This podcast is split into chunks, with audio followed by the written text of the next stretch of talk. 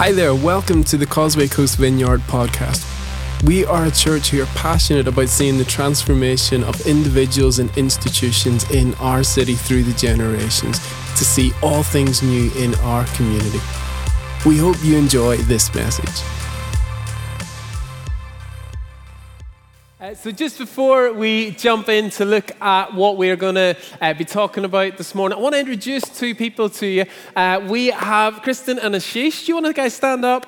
Um, um, you are so kind. You're, you're clapping them before you even know if they deserve to be clapped, but uh, they do.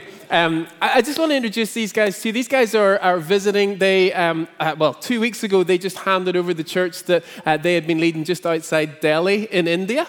And, and so they, uh, we wanted to introduce them to you. The reason we wanted to introduce them, these guys first encountered us online during lockdown uh, in COVID, where they started watching some of the devotionals and the worship uh, kind of things that we posted. And, and so we've been able to do, Liz, who's part of the team here, has done some training for their church network uh, on resilience. And so this year they're part of our Encounter School of Mission. So they have been uh, tuning in from Delhi um, to be a part of that. Not live because I believe it's 2 a.m. the classes start. So we're disappointed with your lack of commitment uh, in that, but very much. So they've been catching up with that, uh, and so they're here um, visiting this weekend. Um, Kristen, you literally flew over just for this weekend um, to be a part of our services and to serve in teams and see what God's doing. So none of us have any excuse if we miss Sunday service now, right? They, they've come from Delhi, um, so like it was a bit foggy this morning. Um, so really what I wanted to do is just highlight them. Guys, if we see them around in tea and coffee after the service, would you pray for them?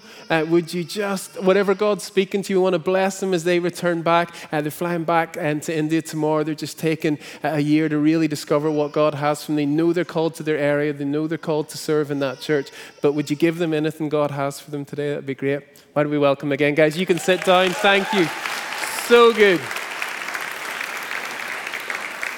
Yes, and we didn't make the joke that we made earlier that it's Delhi or London Delhi, whichever one you want, and all that stuff. Um, last week, we began looking at this idea of city transformation as part of what we've been looking at with the kingdom of God, the dynamic rule and reign of God. If this is your first week, uh, there's no way I can catch up everything that we've communicated on that uh, over the past six months, but I do encourage you to go back and listen to that. But last week we began to talk about city transformation, and we began to talk about how we believe that God has called us as a church to be a church that seeks the transformation of the city. And what we said was the word city. What we don't mean is the GCSE geography definition of city, but actually the biblical um, definition of city, which is every general population group of cities, towns, villages, hamlets, farms, and fields, and actually to see all things made new. So I'd encourage you to catch up with that last week. We really just unpacked the scripture, how from the start to the finish talks about this idea of seeking the peace and the prosperity of the city. And this morning, I want to do something that's a little different uh, in that. I'm going to teach for a little bit on this, but really what I want to do is to share some city changing stories. Because I think what God wants to do is He wants to inspire us. He wants to transfer something to us. If last week was about what we can learn in our head, I think this week's about what we can feel in our heart and do with our hands. And so we're going to share some stories. We're going to do some ministry uh, on that. And so I just hope uh, that, that God speaks to us in incredible ways. If if I was to ask you to describe God's characteristics, what are some of the things that make up God? You might shout back to me things like, well, He is all powerful, He is everywhere. Uh, he is all knowing. He is kind. He is gentle. He is compassionate. He is all of these things. And, and as I thought about this, about the characteristics of God, one of the things that I thought about God is how creative He is. Do you know that we serve the most creative God? Those of us that follow Jesus in the room today, we serve the most creative God, the God that created all of the heavens and the earth. And I know some of you might be here and you might not be a follower of Jesus and you're like, I'm not buying that that, that he did all of that. I, I, know some of my friends that don't follow Jesus, they used to talk to me about this and they would say, There's no way, it's illogical to believe that, that, that someone existed before anything and they created everything out of that nothing and now we've got something. It just doesn't make sense. And I, I used to say to them, I was like, Yeah, humanly, it makes no sense whatsoever. Humanly, like there's just no way it can happen, but with God, it's perfect logic. In fact, there's nothing else more logical than him as creator, right? I mean, how do you even explain stuff? And I've been doing research. How do you explain that according to National Geographic that we've only discovered 65% of the surface planet of Earth? Right? That's not even going into to what's in the oceans and the depths of the oceans, right? And we haven't even discovered this whole planet that we live on, and it's one of eight planets that go around our sun, which is one star that apparently is one of four billion other stars in the universe. We haven't done great, right? it's not a great start. How do you explain that, according to National Geographic, we have 8.7 million species in the world and we've only discovered 1.2 million of them? I don't know how they make that estimate. How do you explain that our genetic code, the, the letters, the two letters that, that make up all of our genetics, there's um, 3.2 million different pairs of letters that describe us? I read uh, on NHS website that it would take, um, if someone was to type out each of those letters that describe each genetic code that's in our body, it would take someone um, eight hours a day if they could type uh, 60 words per minute. It would take them 50 years to type out all the combinations. So when you begin to think about stuff like that, you're like, tell me another logical way, right? You're going to tell me we landed here by accident? We came from some blob somewhere and evolved? Or we got dropped off by some spaceship? I don't know, right? Design needs a designer. And we have the most creative God. And here's the thing He invites us to design with Him, He invites us to create with Him. For generations, human minds have partnered with his creative mind to, to make all things new, right? That's, that's the goal. We've created human systems out of everything. We went through, I don't know how many human systems to get here today, right? The fact that we're here at, at a time is a system that was inspired by God but instituted by humans. We came through traffic systems. We came through, uh, we have financial systems that we work through. We have political systems that are over us. And all of these things are human things that have partnered with God, inspired by Him, some of them ordained by Him, and some of them amazing. Right? Think about medical advances. Think about all of that stuff. Where would we be without those things? Right? Created by humans, empowered by God. But the truth is, not every system that we've created is helpful. In fact, because we, we as people, we're not perfect, are we? We're subject to the fact that we missed the mark of what God had called us to. So we've created some systems that are unhelpful in our world. For generations, our desire for productivity has introduced a system of slavery. And still in our world today, that's a, that's a problem. Uh, because of our desire for more resource and, and for more stuff, we've, we've, we've damaged our climate right? We, we've damaged the very world that we were meant to look after. Because we want things at better value, uh, what we've done is we've created dishonesty in the world, in the workplace, and in trading, and all of those things. So there's not every system that we've created, even though we were created by God and meant to partner with Him to do that, not everything that we've created has been good. And actually, right throughout this book in the Bible, we, we hear more and more moments of humans creating systems that were not God glorifying. And so God needed a creative solution. So what did he do? He sent his son. He sent Jesus. It was his rescue plan. And when Jesus came to earth, he called us to creatively partner with God. Again, one of the verses that we said right at the start of this kingdom series, the first thing that, that's noted that Jesus taught about is he said, Repent, for the kingdom of heaven is near. And as we've explained, and I won't go into it all today, but repent meant to think differently, turn around. He was saying you can't keep doing the same things that you were doing and expect different results. It's going to require a shift. It's going to require creative partnership in order to do this. He had come to free us from darkness, but he needed to train us how to live in light. And so Jesus calls us into a creative partnership with God. How many people, put your hands up if you're aware that there are some problems in our city, in our town, in our community? Anyone aware? A few things. Do you know that the greatest solution for our cities, our towns, our villages, our hamlets, and our fields lies in the partnership between our mind and His mind? That's where the solution lies. It's where it's always laid. Because we've got the creator of all things willing to partner with us and want to see those things happen. But how do we do that? Well, what I would love to do today is I want to tell you some stories of places and people right across the world that have done just that. Uh, God's done some amazing things here, but I want to share these stories with you and I want to ask some questions about these stories. The first is a city in Argentina called Resistencia.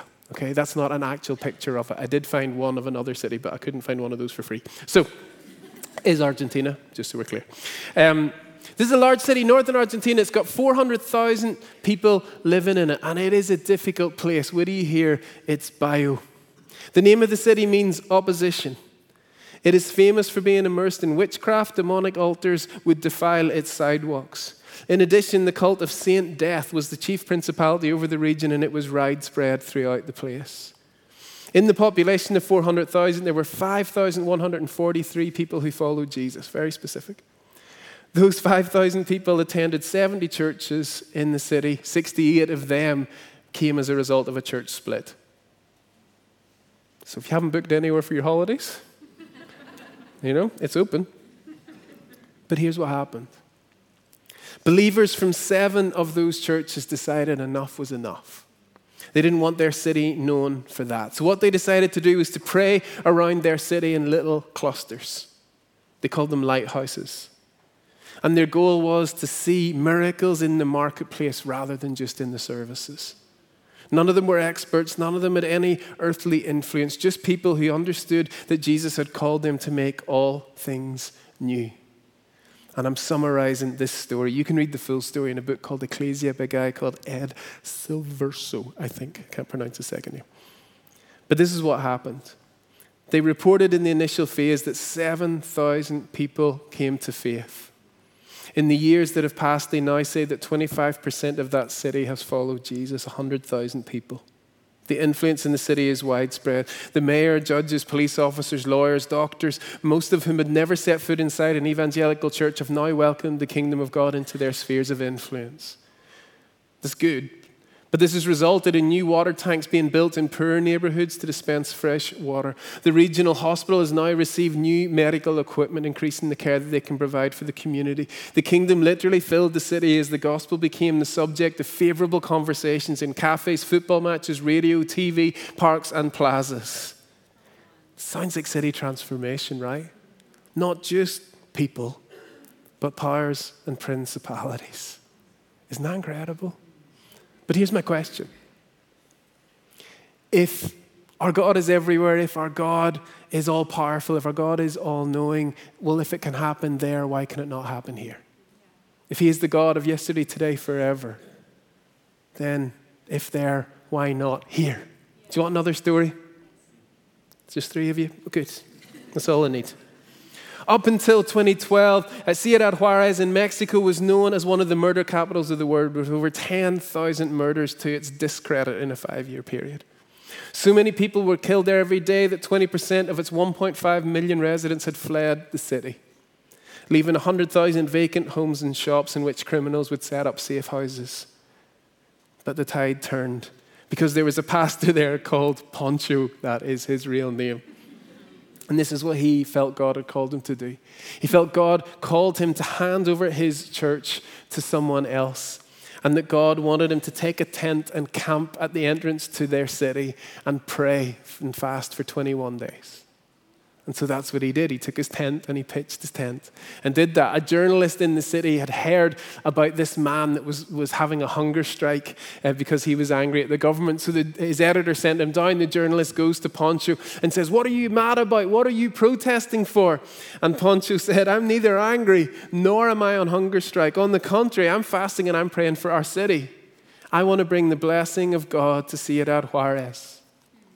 The journalist goes back to his editor and explains what Poncho's doing, and his editor says, Well, why don't you go every day and ask him what God has said, and we'll print it in the paper then?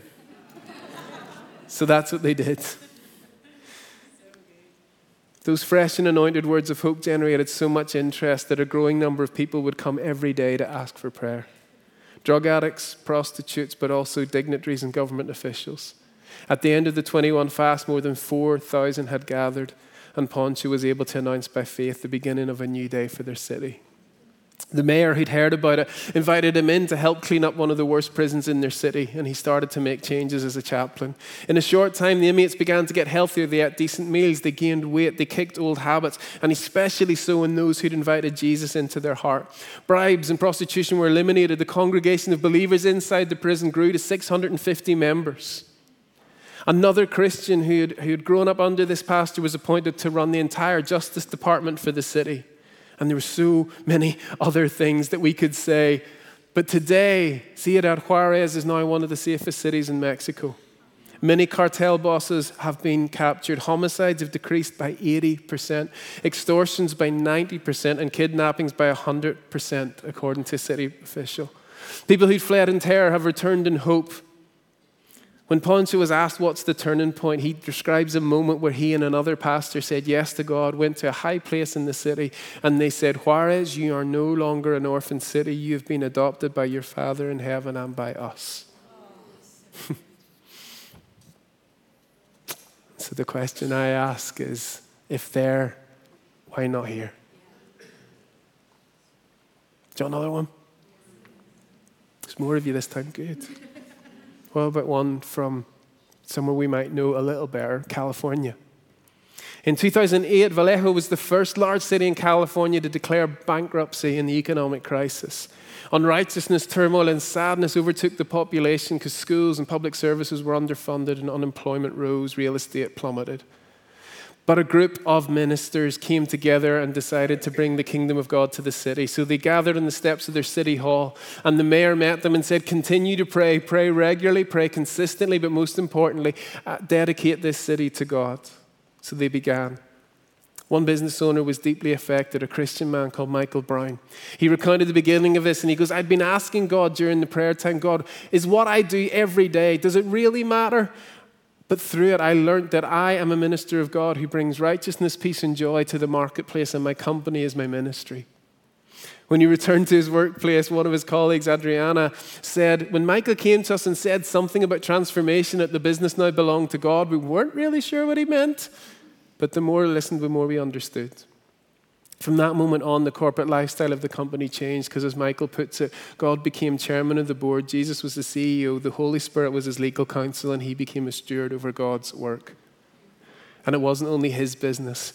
They started projects called Transformation Vallejo. They had prayer initiatives where the city was walked by prayers. They had graduation programs for young black men. And when they adopted the prayer streets, what they would do is they would hang cards on the door handles of people, letting them know that their street had been prayed for and that they had their back.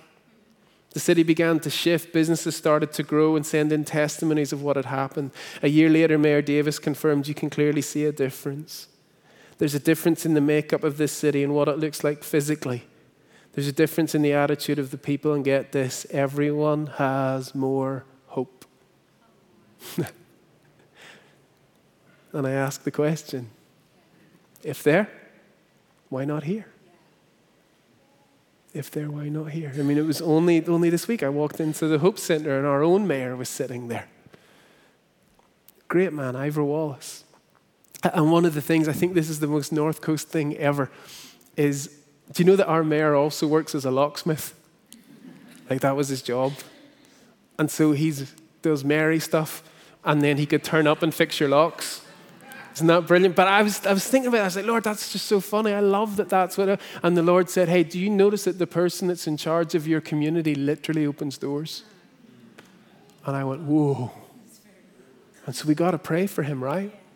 We got to pray for our council. We got to pray for our government. We got to pray for all that God wants to do. You see, we have a choice in how we engage within our, our cities, within our towns, our communities, our fields. Oh, did I escape the camera? Um, and there's a way that we can do that. There's a guy called Andy Crouch. We've talked about this before. We won't spend long on this because time's against us. But he talks about four ways that we often engage with culture as the church. We either condemn it, we, criti- we critique it, we copy it, or we consume it. So he says sometimes what we do is we just condemn it and just say, oh, that city's terrible. This community's awful. And sometimes we're a bit more subtle and we just critique it. We might not call it out, but we'll just point out what's right, what's wrong, just quietly. Sometimes we say we don't like what's going on there, so we'll just create a Christian version of it. And sometimes we just blend in and say, what does it matter? But those of us who are following Jesus are called to something more than that. Because the truth is, none of these things actually change our communities. If we had longer, we could, we could go through this. But biblically, we know that we are called to honor His creation, and we've got a mandate and an instruction that He's given us. The very beginning of Scripture in the book of Genesis, God says this to humankind. Says God blessed them and he said, Prosper, reproduce, fill earth, take charge, be responsible for fish in the sea and birds in the air, for every living thing that moves on the face of the earth. We are not called to hide. We're not called to point the finger. We're not called to create just a Christian version so we're safe, those of us who follow Jesus. And we're not called to just blend in and whatever. We are called to engage and create. Church, I want to remind you, we are not on the defensive. Jesus is still on his throne. He is still victorious. Even though things at times might not look the way we would dream them, He is making all things new. Amen? Amen. It's true. See, I know so many in this room and so many of you watching online, whatever your community is and wherever it is, are desperate to see some things turn around, desperate to see some creative solutions. And I just want to ask some questions. Do you, do you believe that God might have an answer for maybe our energy crisis? Do we believe that God might have an answer for the drugs that we see in our community, for domestic violence, for paramilitary activity? Yeah, I think He might. Do you think he's got uh, uh, some answers for business and employment, for our health service and for education? Do you reckon he might have some ideas? I think he does. But the two bigger questions is are we listening and are we asking? Or are we just waiting for someone else to sort it out? He's calling us into more. You see, right throughout the scriptures, God always used creative solutions to, to meet with his people. In fact, uh, in, in the Bible, we we see Jesus doing this, and often what he would do is he would use something that was familiar but do it in an unfamiliar way. So there's this amazing story in the scriptures. We don't have time to read it all fully, but I encourage you to look at it where um, Peter, who's one of Jesus' closest friends, is asked by a religious expert, Does your master, does Jesus pay the temple tax? And this was a bit of a debate that was going around. And so Peter answers him, and he goes back, and Jesus talks to him. And, it doesn't matter what was said in the middle of it so much, but what Jesus said is, Hey, Peter, go pay the temple tax so that we're we, you know, so we don't create a fuss, right? Jesus wasn't worried about hanging on to his rights. He was like, ultimately, I don't really have to, but we're going to do it. And so, what he says in the scripture, and we've, we've got half of the verse here. Some of you will know what's coming next, but this is what happens. It says, So we don't cause offense, Peter. Go to the lake and throw out your line and take the first fish you catch. And we've cut off the verse because Peter was a fisherman. So, what would be the logical next thing to happen? Catch the fish, take it to market, sell the fish, get the money, pay the temple tax, right? That's what I would do. That's what I'd fill the gap. Jesus had a different idea. This is what he actually said. So we don't cause offense. Go to the lake, throw out your line, take the fish, open its mouth, and in it you'll find a four drachma coin. Take that and give it to them for my tax and yours, right? Take something that is familiar to Peter, but uses it in an unfamiliar way. What if that's what he wants to do in our lives?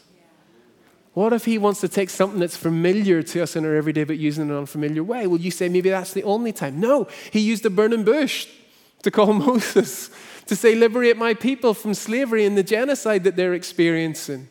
Right? When it came to the Red Sea, he didn't say, Let's wait and build a bridge. I'll just split it. Let's walk through. When Joshua, eh, another guy in the Bible, is fighting a war and he's struggling with it, he, he asked God to keep the sun in the sky so it doesn't go down. So God did. Says there's never been a day like it before. Right? Creative solution. Really creative solution. When one of his prophets, Elijah, is hungry, he sends food through ravens. Love that. How good would that be, by the way? Um, whenever another person didn't um, listen to what God was trying to say and missed an angel that God had placed in front of him, God caused this donkey to speak to him. Right? That's what you're experiencing this morning. And it's just amazing. God uses a virgin to carry Jesus. Miracles right the way throughout Scripture. He's always using something that looks familiar in an unfamiliar way because he's got creative solutions. Well, do you reckon that if there's that much creativity in this book, if there's that much creativity throughout history, that maybe he might have something creative to say to us today? I reckon there's a good chance. Our job's to listen, right? Let me tell you some more stories. I want to tell you about a story in China. A factory owner in China, and she decided that she wanted to dedicate her factory to Jesus. But in China, it wasn't the sort of thing that you could just sort of say, the factory is dedicated to Jesus. So she had to think, how am I going to do this? Because I'm not allowed to talk publicly about Jesus. So what she decided was that she got this one chair in her factory. This isn't the official chair, just in case you're wondering. And she decided to paint it, and they called it the Jesus chair. And she, again, they couldn't announce this, but just rumors spread around the factory that if you wanted to meet with Jesus, you could sit in that chair and you could ask him any question that Jesus would meet you there. The Jesus chair. Ha! Well, what was reported is that a year later, thousands of Chinese workers in that factory raised under atheism would come to Jesus as a result of having him answer the questions that he, they presented at the Jesus chair this businesswoman had set up. and so I asked the question if there, why not here? It's but Jesus chairs everywhere. That's not what we're saying. But if God can creatively use that there, why can't He use it here? Let me tell you another one. This is from a friend, Pete Hughes. I talked about Pete last week. He's brilliant on, on this stuff. He tells a story in his book, All Things New, about a time where he went with Tear Fund to Africa and he went to this village and they were trying to help some of the people in, in poverty there in really difficult conditions to teach them about sustainability. How can they begin to, to walk into to more sustainability? And so they would ask them the question essentially, what's in your hands? What resources do you have that can be used to turn this around? And, but he said the problem was in that community, the answer every time was nothing. Like, we literally have nothing, nothing that we could do. Um, and then they, they, met this one guy, and he had recently come to faith in Jesus, and, and he didn't know what he could do, but he owned this piece of swampland. But the problem with this piece of swampland is it was attracting loads of mosquitoes, which meant that malaria rates in the area were sky high. It was no exaggeration to say that his land was killing people. But as they worked and as they dreamed about, pardon me, what could happen, they decided what they would do is to dig a pond in that area and try and breed some fish to see if they could maybe make enough income to, to start feeding the people, maybe to sell some. Well, what happened is that pond became really productive. In fact, so much so that they were able to, the man was able to feed his family and actually bred, enough fish sorry, to feed the village. Um, and then, even over time, what began to happen is they, they had excess fish because the fish started producing at such a rate that they were able to sell it at a nearby market. This was able to generate enough income to send village children to school. So they decided to dig another pond. And, and that's in the early stages of being built when Pete was out there. But the income generated from that pond was used to employ people to manage the ponds. And now they've got three ponds, and now they have a dream for even more ponds. Now, the, the, the, the, person in the Tear Fund project, they began to investigate why are these ponds so much more productive than what they would have expected? Why on earth was this pond more productive than what they'd expected? Well, do you know what they found out? That the fish had been feeding on the mosquito larvae. the very swamp that was causing the deaths of the people in the camp, not only was it now economically providing for those people, but because the fish were eating the mosquitoes, the malaria rates were going down as well. That's pretty creative. And I asked the question if there, why not here? And don't say it's because we don't have mosquitoes. And if I had time, I'd tell you about more heroes of the faith. I'd tell you about a guy called John, who back in the 1800s had such a healing ministry that reports say that there wasn't a person in his city that hadn't heard the gospel because of how much he'd preached and prayed for people. I'd tell you about Maria, who was known as a person who would break town open, towns open because of one of her meetings in 1885. The police said there was such a change in their city that they had no more work to do. I tell you about another John, um, who his city was reported by a government official that between the years of 1915 and 1920, it was, not, it was officially known as the healthiest city in the world because no one was sick. Because he and his people prayed for that many people. I tell you about Amy, who had so many criminals in the, in the enemy underworld because she'd seen so many key leaders come to faith that she needed protection. and so I ask another question if them, why not us? They're ordinary people who did extraordinary things. Then I started thinking about the amount of Christians over the years that have invented or discovered things that are now incredible things in our world. Here's the little list that I've come up with. Do you know that Christians discovered or um, first invented the electron, electromagnetic induction, genetics, gravity, reflecting telescope, vector analysis, microbiology, the discovery of cystic fibrosis and Huntington's disease, and nursing? Florence Nightingale added 20 years on to people's life expectancy through what she developed in nursing. The electric battery, probability, the first two laws of thermodynamics, Morse code, and And there's more. And so I ask a third question if then, why not now? Why not now?